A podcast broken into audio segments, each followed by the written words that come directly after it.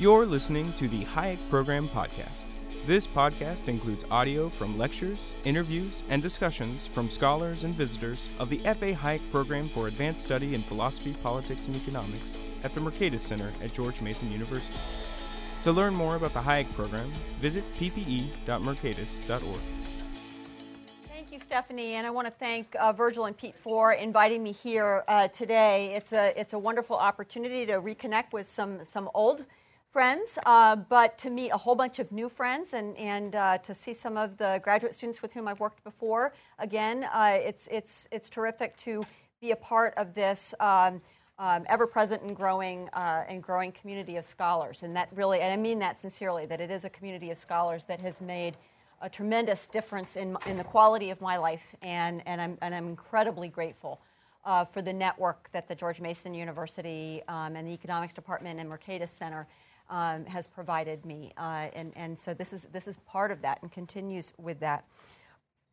Uh, the goal of my talk today is to um, see the Austrian research program through the lens of what I call cultural economy. Cultural economy is very similar in structure to political economy. Uh, whereas political economy asks foundational questions about why and how specific uh, social institutions, political institutions, uh, and, and, legal arrangements, for example, affect market processes. Cultural economy asks similarly foundational questions about why and how cultural processes intersect with, shape, and are shaped by the market process. Uh, so, recalling Professor Kirzner's focus on subjectivism from last night, that that is the core, that's the root of uh, Austrian inquiry, I think that there is an emphasis on cultural themes even within the, uh, the heart of, and the root of, of the Austrian tradition. Because if you, th- if you take seriously subjective perspectives of, of, of human beings as they make decisions, well, what shapes that? What informs that subjective perspective? Uh, cultural context is a, is a big part of that, I would submit. So, at the same time, I would, I would be cautious about you know, overstating that because I do think that there, there hasn't uh, been a real strong focus on, on cultural themes early on in the school. But more recently, I'd say starting around the 19, early 1980s or so, Austrians have become increasingly interested in the intersection between cultural factors and economic activity. Um, starting in the 1980s, uh, you have an emphasis, for example, on the connections between culture and entrepreneurship. Got uh, an emphasis on the cultural foundations um, that underlie markets, so the, the, connection between culture and social institutions like property rights and, and, and legal norms. Um, the connection between uh, social institutions that underlie the broader social order. So I'm thinking of Steve Horwitz's work on, on the economics of the family, uh, for example. Um, the connections between culture and economic development, the connections between culture and post communist reform, whether or not the reforms were robust enough to um, uh, take root or not, oftentimes was attributed to cultural factors. Uh, some of Pete's work certainly intersects with, with that theme um, the Bloomington School and, and the connections, the cultural embeddedness of systems of self governance, I think also is another, another strand uh, that, that connects Austrians and, and cultural uh, analysis. The role of trust in the market process, the role of social capital in the market process. So, so, so we have these strands that have been emerging um, over the past several decades that um, have been really exciting to me. Um, but, I, but I'd be the first to admit that they've been rather disparate. They, they, there's not much coherence or cohesion. So that's one of the uh, real goals of my uh, talk this afternoon is to provide a more cohesive structure um, so that we can start to think about a coherent program of cultural economy research. The second goal that I have is to persuade Austrian thinkers that by seeing your work as an Austrian economist through the lens of culture, that you can advance the Austrian program. Right? Again, in the spirit of what Larry was saying that, you know, and, and, and Bruce were saying that we want to give you some tools to think, to pick up and maybe use here. Um, this is one of the tools that I would offer out uh, to you as well. So when we think about uh, uh, political economy, this is a pretty um, you know, bare bones way of seeing it. But we've got social institutions, legal, um, uh, legal institutions, property institutions, things like this. How do those intersect with and interact with and, and, and influence the economic resources on the ground? And how do those economic resources again um, cycle back and influence um, those social institutions? And then how does the, um, those two forces influence broader socioeconomic outcomes, right? Uh, that, that's sort of the recipe here. And then we can also talk about the recursive relationship back where those economic outcomes can influence the social institutions that we're living under. So, so there's this um, mutual influence going on. But this I would think is, is a basic way to think about political economy research. Well, if we look at social economy research, and everybody has a handout um, that uh, on one side of the handout it's this picture, and that's not going to change. I'll flip back and forth to it um, frequently, but this is really the basis of, of the talk. And let me um, say a little bit more, be more specific about what I mean when I'm talking about social institutions, socially embedded resources, and um, social and economic patterns or outcomes. When economists talk about social institutions, um, we're usually talking about political and legal institutions. A research program on cultural economy would take would focus on these to be sure, um, but we also focus on non-market and non-political uh, institutions like family and kinship being good examples. Institutional rules relating to family and kinship, for example, have tremendous impact on patterns of resource allocation, okay? uh, both in terms of the material resources uh, that can be exchanged in the conventional sense of economic exchange, uh, but also in terms of non material resources. So, things like, when I say a non material resource, I might be talking about something like status or social capital that represent real value to those who have access to them. So let's shift to the resource section here for a moment, right? Socially embedded resources to which individuals and communities may or may not have access constitute further essential elements within the cultural economy research program. The categories of socially embedded resources that I'm going to talk about today include shared mental models, right? If you're familiar with um, uh, new institutional economics, that, that should sound fairly familiar to you, but I'll be talking about some specific examples there. Generalized norms, right? Something you may not be familiar with is the literature on cultural tools and social network analysis. These are not offered as an exhaustive list by any stretch of the imagination. We could talk about a lot more complexity, we could get a lot more complex here. Um, but it does show you some of the diversity of, so, of resources that we're talking about. That's the first point. In turn, um, one of the things that we want to notice is that there is a dual relationship between social institutions, right, and that shape the resources that are embedded within the social order, right, these non, uh, non-material uh, non-economic in, in the narrow sense um, uh, resources. And in the same way, we see, and, and, and similarly, we see a recursive kind of influence in which socially embedded resources can shape the social institutions that gave rise to them. Consider, for example, the informal norms associated, associated with kinship, gender, caste, and ethnic identity, just to name a few. These norms can, can determine who has access, for example, to labor markets and how the rights, limitations, and obligations are distributed within society. Those norms influence the structure of social institutions, such a, in turn as, as uh, like, for example, property rights, how property rights are actually defined, how contracts are actually defined, and mechanisms of dis- dispute resolution for example, those are the social institutions. They can be shaped by a lot of these socially embedded resources, just as they can be doing, the social resources, can, uh, social institutions can be uh, doing the shaping. Let me focus our attention down here.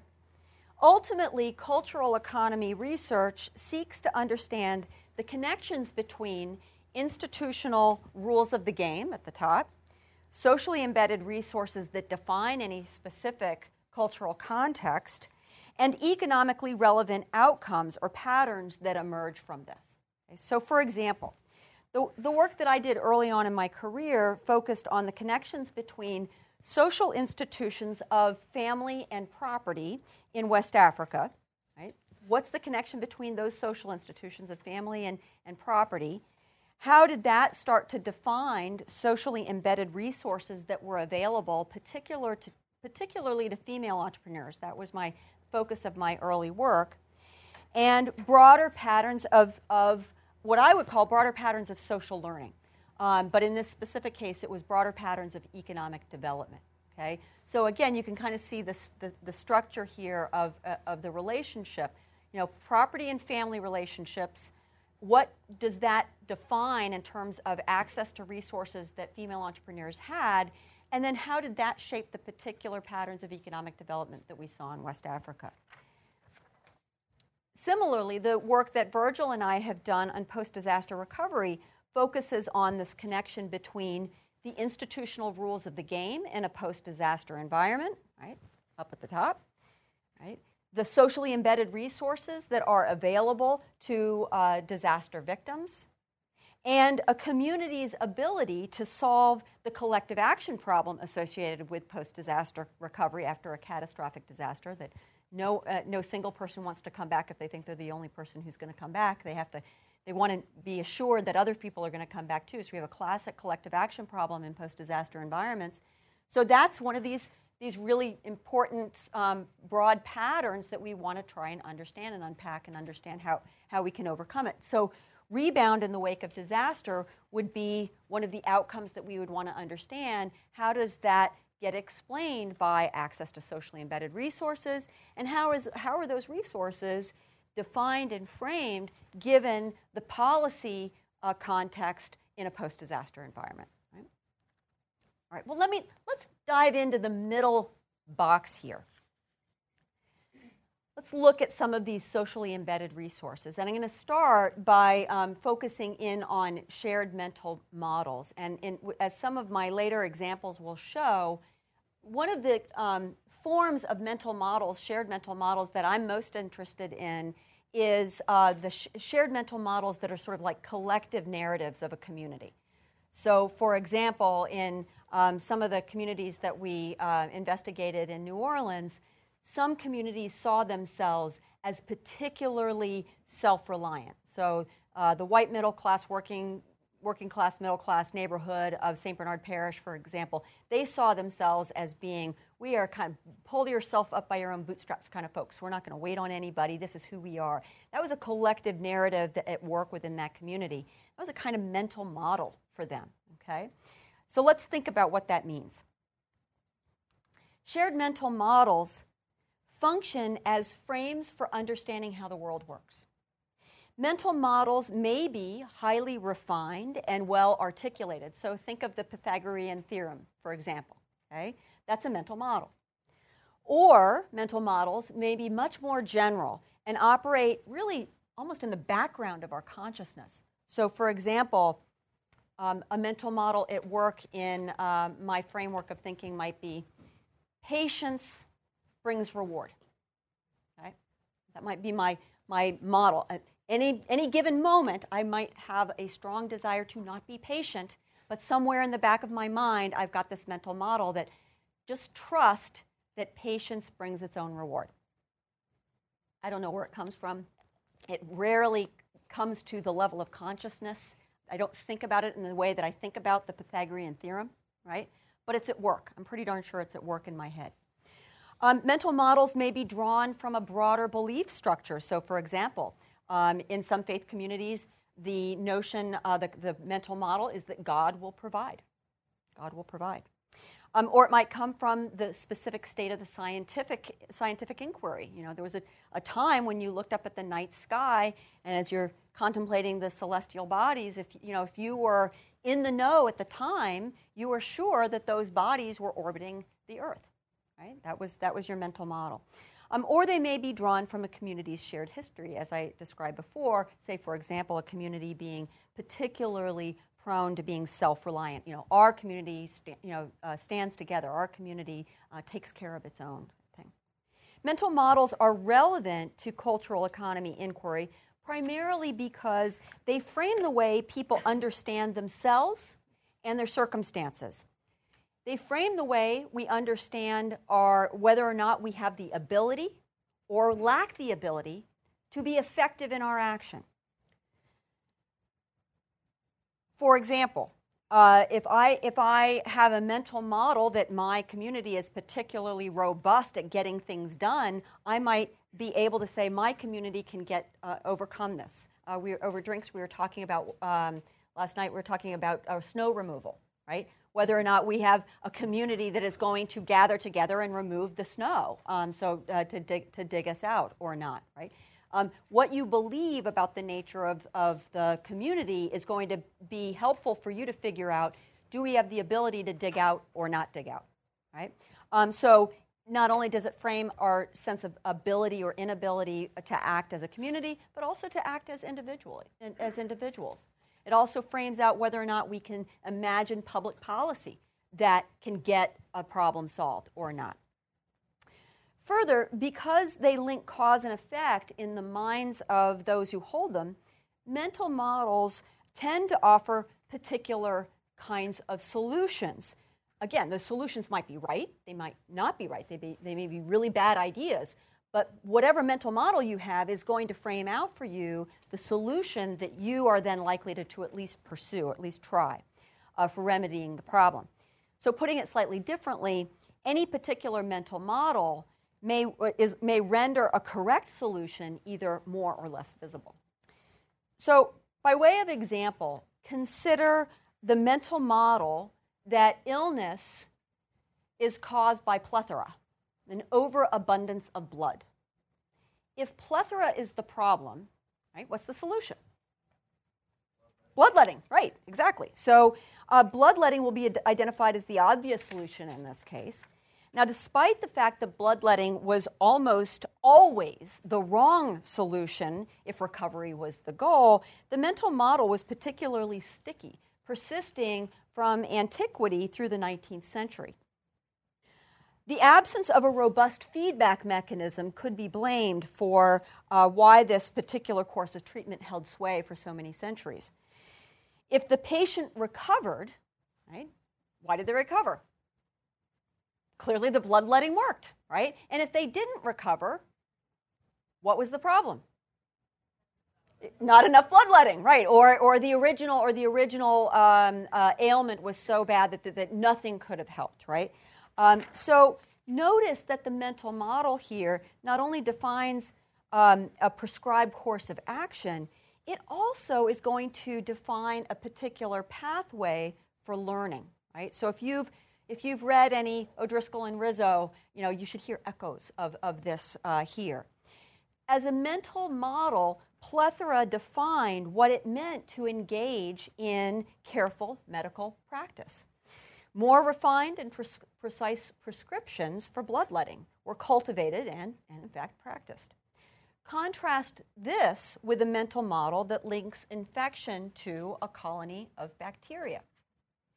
This mental model suggests a very different course of action. So, for example, cleaning a wound um, rather than drawing blood, uh, sterilizing instruments, and so on.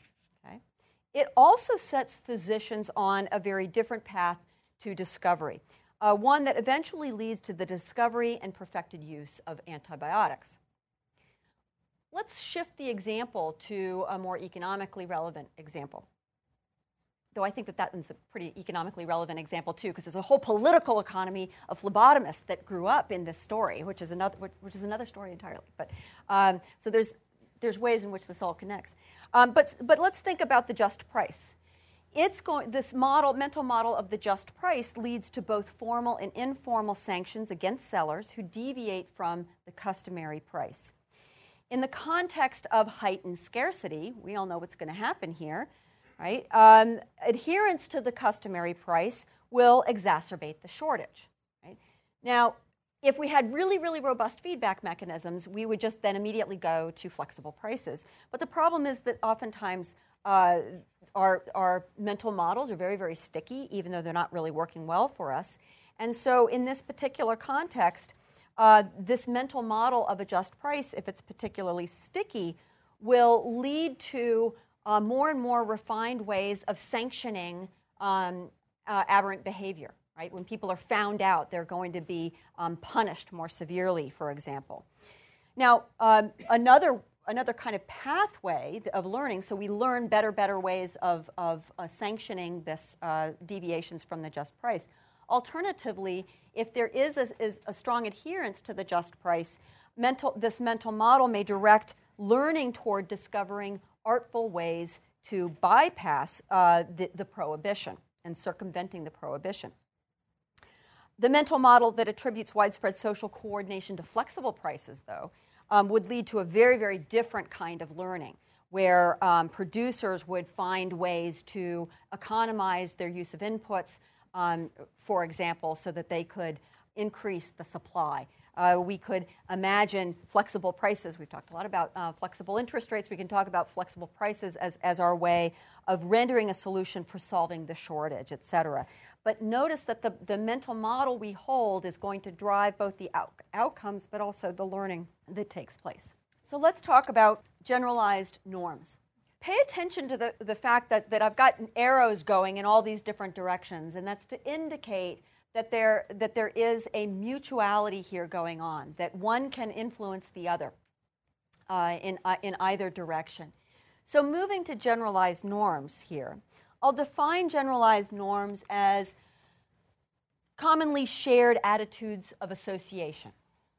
Generalized norms of trust and reciprocity, for example, have the potential to generate tangible returns by lowering transactions costs among people who engage in both market and non market exchange on a frequent basis. Okay? The arrows in the diagram, as I mentioned, uh, draw attention to the interactive, interactive nature between these different forms of socially embedded resources. So, for example, a generalized norm of reciprocity is more likely to prevail in a community that holds to the mental model that kindness to strangers generates some positive outcome.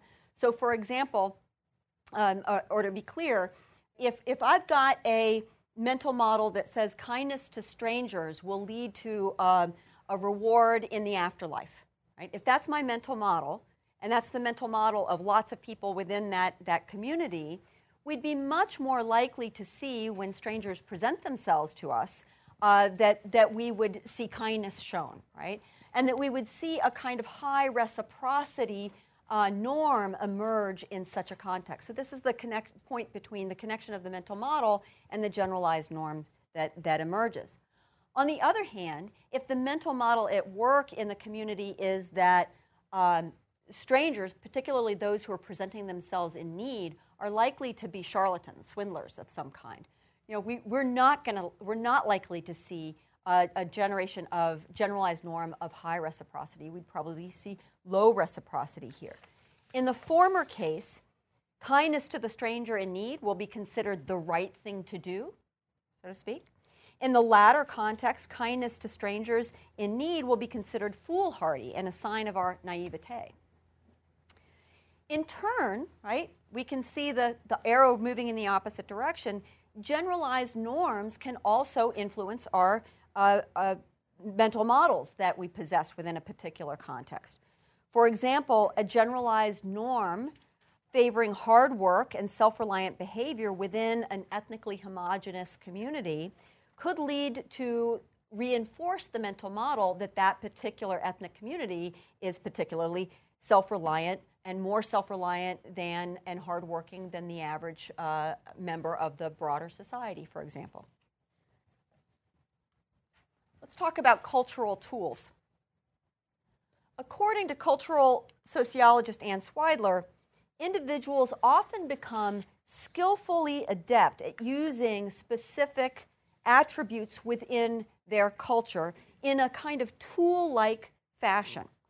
For example, a cultural practitioner might use her exposure to feminist theory uh, to fashion a strategy for uh, exiting an unhappy marriage.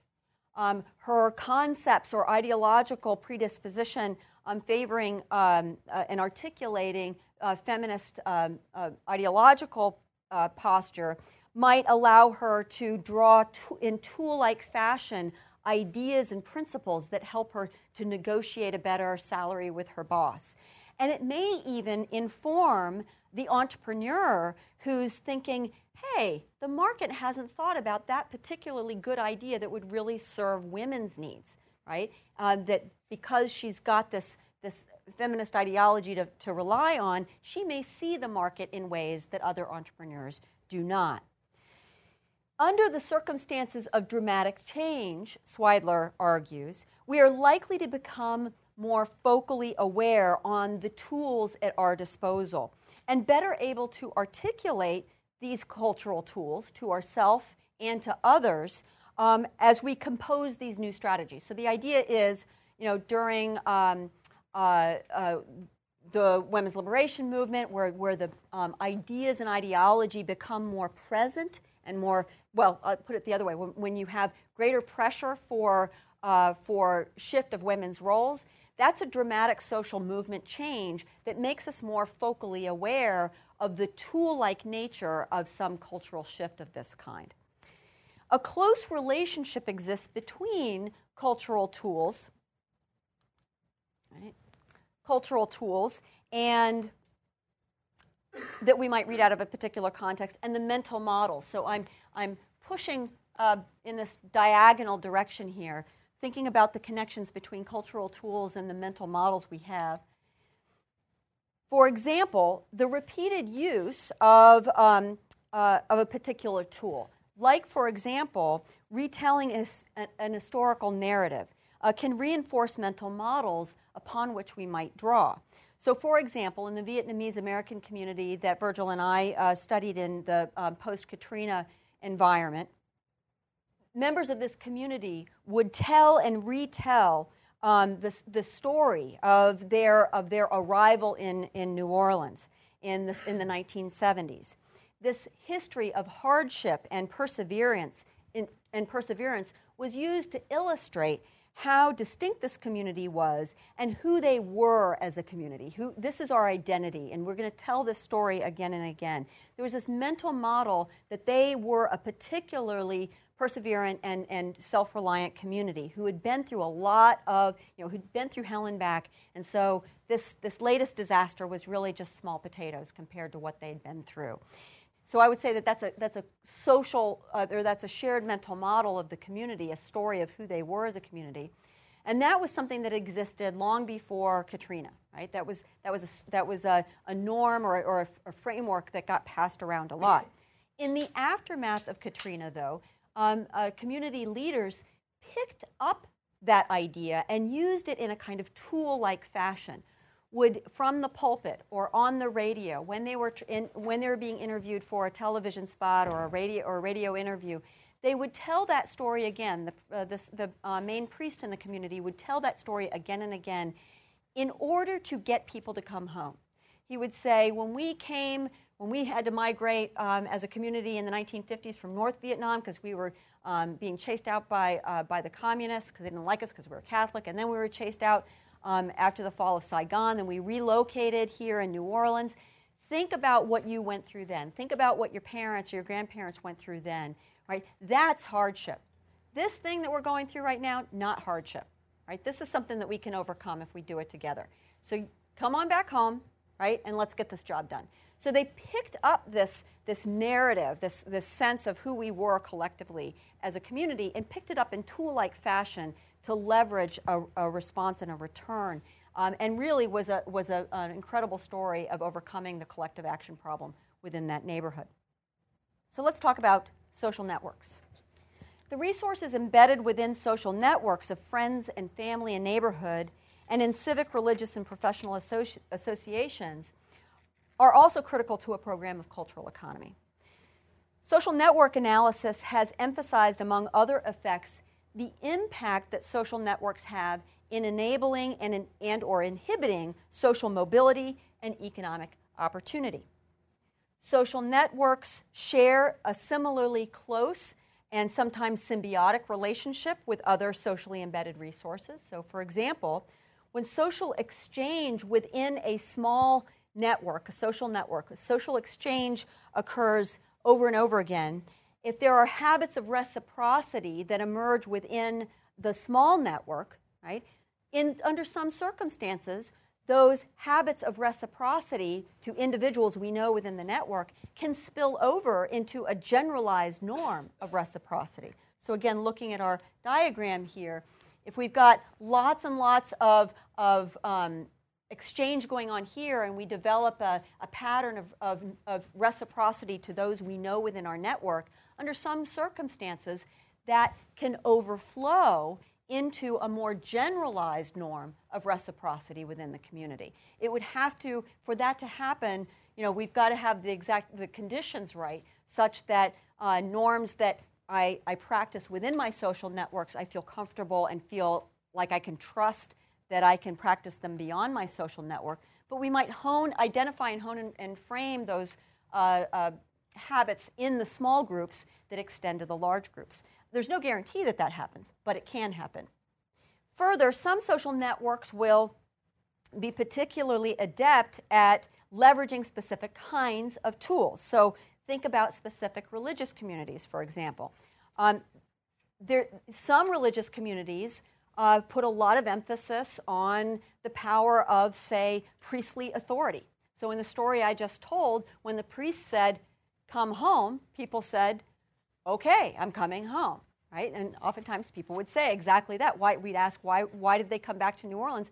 Father Vianney told me that I needed to come back to New Orleans. That's why I came back to New Orleans, right? The, the priestly authority mattered in that case. Uh, reciprocity to overcome a collective action problem, that you've got to take care of your neighbor, uh, that sort of uh, presumption of care for others might also help to overcome a collective action problem. You know, in other communities, in other faith communities that don't have as strong an emphasis on priestly authority, you know, Quakers can't rely on that, right? Uh, because Quakers are, uh, you know, pretty decentralized in, in, that respect. So that wouldn't be a meme that we would likely see within a, a contemporary Quaker community in, in, any, uh, in any case. Okay, if you look at the back of your handout, I've got lots and lots of um, associations, and what I try to do is give you examples of all the ways in which each of these um, pods can influence the other pods in two different directions. So that's just there for you to look at later, um, if, if you like. So, my next task that I've set for myself is to really talk about how this, this cultural economy approach can help us advance the Austrian research program. And first, I wish to argue um, that cultural economy helps Austrians deliver on a promise. Austrians promise an economics of meaning. Austrians promise that promise an approach to economics in which human meanings are taken seriously. As Mises described in Human Action, in which, play, in, in which plans, purposes, expectations, and framing perspectives of individual actors feature prominently in how we understand broader social and economic outcomes. As Hayek later argued, the relevant facts of the social sciences right, are the beliefs and interpretive meanings that people possess, not the objective facts of the material world. Mises referred to uh, this concern over meaning as the thymological approach, characterizing it as a branch of applied social science that investigates the intentions that underlie human action. Professor Kirzner talked uh, quite a bit about Professor Lavoie last evening.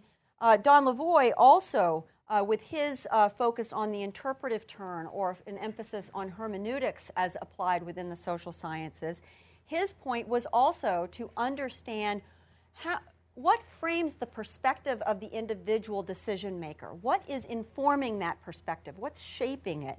If we want to understand broad social outcomes, we need to understand that at the point of the individual decision. But backing that up even further, what is the thing, what is the framework of it, the interpretive framework that's informing those decisions? that's informing those uh, plans, uh, those purposes, plan formation, expectation, action, and learning from that action that leads to particular patterns and social outcomes. So, another way to say that is a research program on cultural economy is one pathway by which the Austrian call for economics of meaning can be answered in the way that, that McCloskey calls upon us to answer it. Cultural economy goes beyond what McCloskey, for example, describes as the max U, as in maximize utility. Notions uh, about human agency stripped of, you know, her, her, her point is that max U is an agent, is an actor whose notion of human agency is really stripped of any context, stripped of any kind of identity. Uh, and, and so, if that's our relevant starting point for analysis, um, that's a really impoverished starting point. Far richer would be a starting point uh, that begins with uh, human beings situated within a particular historical context and embedded within social structures that define both opportunities and constraint. Cultural economy supports an economics of meaning because it takes the mental models of collective narratives by which people understand their world and their own circumstances seriously. Further, cultural economy advances and supports an economics of meaning in that it recognizes that the, that the landscape we navigate uh, as human decision makers are not only the material and financial landscape, but also a landscape uh, that's, that's um, filled with non material, socially embedded resources as well. And moreover, cultural economy answers the Austrian call for an economics of meaning by connecting the perspectives, intentions, plans, expectations, and learning that sit at the individual level of the decision maker to the unintended patterns at, that emerge at the social level. Similarly, cultural economy emphasizes the recursive relationship between the social outcomes that emerge out of a given institutional framework and the socially embedded resources to which individuals may or may not have access. And then finally, cultural economy seeks to understand how individuals cultivate effective strategies for action and how these strategies might in, might in turn generate systematic social outcomes. So, in other words, it's a way to connect the micro to the macro. We could, we could describe it that way. It's a way to connect those individual, those decisions that are made at the individual level with the social learning that goes on that we're if, if, if you're interested in a hayekian approach to understanding complex social phenomena it's a system of, of, of, social learning how do we connect those individual decisions to that broader pattern of social learning a cultural economy lens can help inform and enrich uh, that, uh, that research program. My second point the cultural economy deepens the Austrian research program um, that pursues uh, an understanding of the process of complex discovery. So, recalling Mises and Hayek and Kirzner and company, a principal claim of the Austrian school is that the market serves as a discovery process, as, as uh, Professor Kirzner was saying last night. This emphasis on the market as a discovery process in turn leads to another central theme of the school, which I just, just described the social learning process. How is it that societies can achieve a level of complexity, coordination, and social intelligence that far surpasses the level of intelligence that any one individual within that society possesses? You know, we're smart, kind of, right? But our society is smarter than we are. We couldn't design the coordination and the order that emerges, right? That's what's one of the central themes of Hayek's work. Scarcity indicating prices, this is Hayek's explanation, right? That scarcity indicating prices are our way of getting at this because they serve as cognitive tools that allow an individual to coordinate with countless unknown others. It's scarcity indicating prices that allow individuals to make use of knowledge that they don't possess directly. It's scarcity indicating prices that allow us to move beyond face to face exchange and production to a broader, what Hayek calls extended order. And it's scarcity indicating prices that triggers a process of unintended beneficence that spreads across space and time in which people systematically benefit one another without necessarily intending to. From this view, then, the market order is more than a system of resource allocation, it's a complex system of social learning. Okay, so that's, that's the story we get from Hayek. On, one of the questions that I've wrestled with um, as uh, someone who thinks about the cultural economy perspective is whether there is a similar kind of discovery process that happens, that unfolds in the context of non priced resources, like those that we've talked about today. So, resources within social networks, cultural tools, generalized norms, and so on. Is there a discovery process around these kinds of resources that can lead to similar forms of social learning like we see with the market order? Can, for example, shared mental models or a collective narrative overcome the collective action problem? Do collaborations within and across particular social networks benefit not only those whom the collaborators intend to benefit, but also countless unknown others, as we so regularly see in the market order? Can the regular and specific, uh, regular use of specific cultural tools generate widespread benefits that align expectations and mobilize a collective effort and, and accomplish some end that otherwise would be elusive? Can the use of socially embedded resources not only benefit the generations who deploy them, but also systematically, though unintentionally, benefit future generations as well? Price signals foster social learning because they consolidate vast amounts of information into a relatively simple, easy to read metric that's available to us ready at hand. The price is a remarkable thing. It, it, it, it, it consolidates so much information that's useful to us that we don't need to know directly. In the context of socially embedded resources, signals with somewhat similar characteristics can emerge. In the context of social networks, for example, the analogs to prices might be signals of reputation, status, and authority, for example. Relative, pri- uh, relative to prices, and this is an important point. So if you've listened to everything else and you don't listen to the next thing I say, you're going to walk out with a you know, big gap. And I, and I, suppose the reverse could also be true, right? If you haven't listened to anything and now you listen to this, maybe, maybe you're, you're missing just as much, right? Uh, but relative to prices, non price signals are, to be sure, far less precise uh, than, and non price signals cannot in general be re- relied upon to convey unambiguously whether or not some action on net has generated greater value in society. Austrians will be the first to uh, caution that this difference is far from trivial. And I agree with that caution. Recall that it is the absence of market prices, as Professor Kirzner reminded us, uh, it is the absence of market prices and associated profit and loss signals that Mises argued that doomed the socialist efforts to replace markets with central economic planning. Without prices, you don't get rational planning. You can't have a rational economy without prices.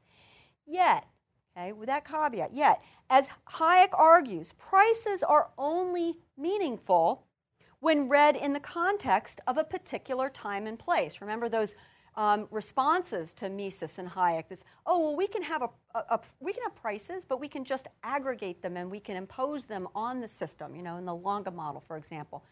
But Hayek pointed out that once stripped of time and place, those prices are meaningless, right? Another way of seeing that is that while much of the economically rele- relevant knowledge that we come to know is the fleeting changes in, lo- in, in prices, it's also that local context that matters in which those price signals are emerging. Much of the relevant knowledge that renders a, an economic decision a profitable one is actually non priced knowledge. Okay? It's the knowledge of the price in a particular context. That phrase, in a particular context, means a whole lot of other non price bits of information. Further, Prices are not the only form, I would argue, uh, by which meaningful signals can emerge. Uh, there were a lot of non-price signals that were, uh, that were really important in a post-disaster environment. For example, a, you know, the, the, the return of a prominent citizen, for example, uh, to a community was a non price signal that if it was your local pastor who came back, that was a non price signal that the community might have a better than, better than even chance of, of, of rebounding and recovering. If they finally removed the giant uh, boat from the middle that had landed in the middle of the road so people could get past, maybe that was another signal that normal life might return. And the return of Walmart, right? True, Walmart offers goods for prices, but it's the actual return of Walmart to some communities. That's not a price signal. That's a different price signal. Right? I mean, it's not, it's not the same thing as a price signal. It's, it's different from a price signal. That was critical to Waveland, Mississippi coming back. Reputational sig- signals, similarly, for example, can serve as effective guides to action in that they offer critical information in the form of a metric of a kind that is ready at hand uh, to those reading the particular context. Like prices, such signals extend the cognitive reach beyond what we can know through direct experience. So, my argument is that uh, the Austrian school's emphasis on the discovery role of the entrepreneurial, de- of entrepreneurial decision making and the market serves as a platform for us to think about discovery in a broader context. Not only discovery in priced environments, but discovery uh, more broadly as well. Uh, and, and it's this connection between those decisions made at the local and at the mi- most micro context and the more general social, broader patterns of social learning uh, and social coordination that we see when we look at markets. Perhaps we can also be seeing some of those same phenomena and understanding those similar kinds of connections in non price settings as well. Um, so I'm going to close uh, by uh, directing your attention to uh, some things that, that have been on, dis- on display pr- prior to me getting up here, but uh, haven't been talked about in terms of tools uh, that you can use. Um, did anyone else have the experience when um, uh, Professor Caldwell was talking about um, archival work, right?